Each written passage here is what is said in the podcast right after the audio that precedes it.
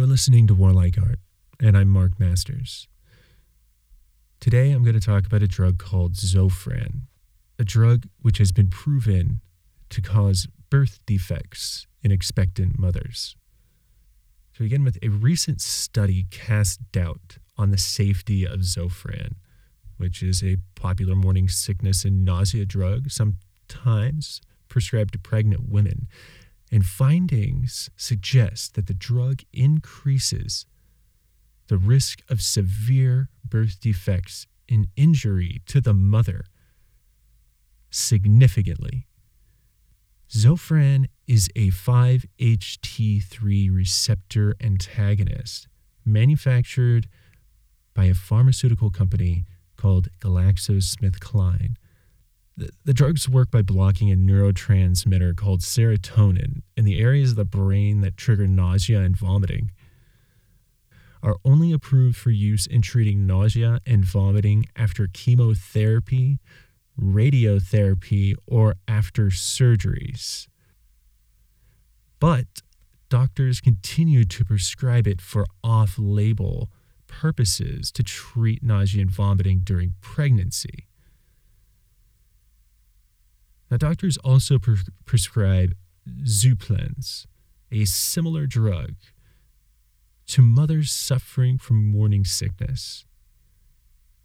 Now, Zuplenz has the equivalent chemical makeup as Zofran, so it's safe to say this drug can engender pregnancy.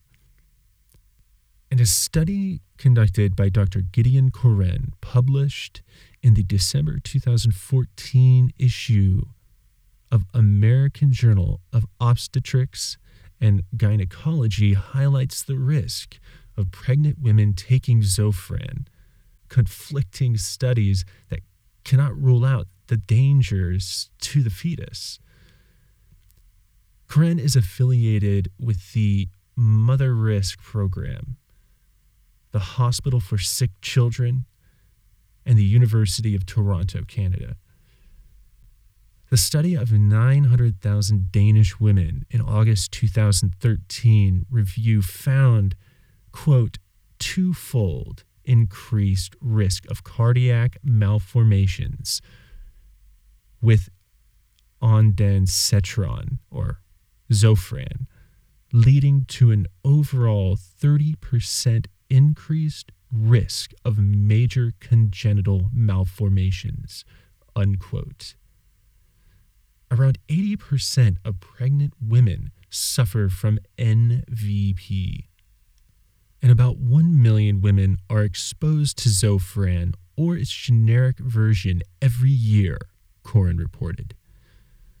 Study authors say there are other safer FDA approved treatments for NVP, Quote, there is no reason for women to be exposed to a drug of unproven maternal and fetal safety, unquote, when there are safer options currently available, Koren wrote.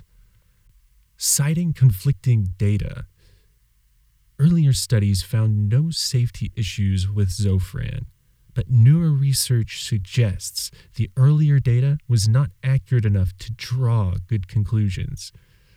For instance, an earlier and smaller study of 176 women found no connection between the drug and malformations, but the sample size was too small to detect any risk that was less than threefold. So it couldn't actually rule out the possibility of risk. And in February 2013, scientists published in the New England Journal of Medicine a study of 2,000 women from a Danish birth registry spanning from 2004 to 2011. It revealed that the medication did not pose a harm to fetuses. However, half the women in the study began taking the drug at about 10 weeks, past the window of time when malformations could develop. Now, several months later, at a meeting of the International Society of Pharmacoepidemiology, Danish researchers presented their evidence collected from their 13 years of data. It remains the sample set published to date. this study found that 58% of women out of 1,248 women that took Zofran in the first trimester had a baby with a birth defect, representing a 30% increase risk. Now, GlaxoSmithKline, the maker and distributor of Zofran, paid $3 billion to settle fraud allegations. A real side effect of Zofran's questionable safety is lawsuits, both federal and civil. The Department of Justice sued GlaxoSmithKline for unlawful promotion and failure to report safety data of a number of its drugs, including Zofran. Now, Glaxo pled guilty to illegally promoting the drug to treat morning sickness in pregnant women. The company agreed to pay $3 billion in 2012 to resolve the charges. Now, families of babies who suffered birth defects because of Zofran are also lining up to sue the drug giant because the drug's label contains no safety warnings about birth defects. As of October 2015, these lawsuits were consolidated into a multi district litigation.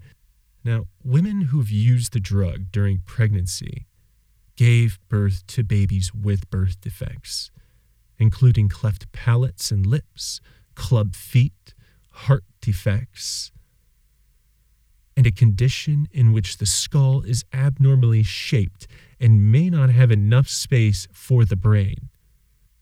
This last malformality can cause vision problems, eating issues, and mental impairment. Now, something of a blast from the past. In the 70s, a drug used to prevent morning sickness called thalidomide was discovered to cause severe birth defects, such as missing limbs in children. And in the wake of the disaster in 1977, the FDA even banned women who could become pregnant from participating in early stage clinical trials. But researchers also ended up also excluding women who used contraception, were not sexually active, or who were homosexual. The ban set women's health back a few decades and exposed women to dangerous side effects and it took almost 20 years to reverse this mandate in 1993. In 1993, the National Institute of Health Revitalization Act mandated the inclusion of women in clinical, clinical trials. However, this law only applied to NIH trials, that is, trials run by drug companies were under no obligation to comply with the act, and 90% of all trials were and are funded by the pharmaceutical industry. So, with this lack of enforcement, even the NIH had trouble following its own mandate. Studies conducted by the NIH in the years following its much lauded 1993 act did include more women, yet about 75% of studies published in four major journals in 1993, 95, 97, and 98 failed to analyze data by gender. And as it turns out, the FDA was actually excluded from this mandate. That is, according to Diana Zuckerman, president of the National Center for Health Research. Quote, How does it make any sense that the agency that's deciding which drugs and devices should be approved is the one that doesn't have to worry if there are women or people of color or people over 65 or any other group in the clinical trials. Unquote.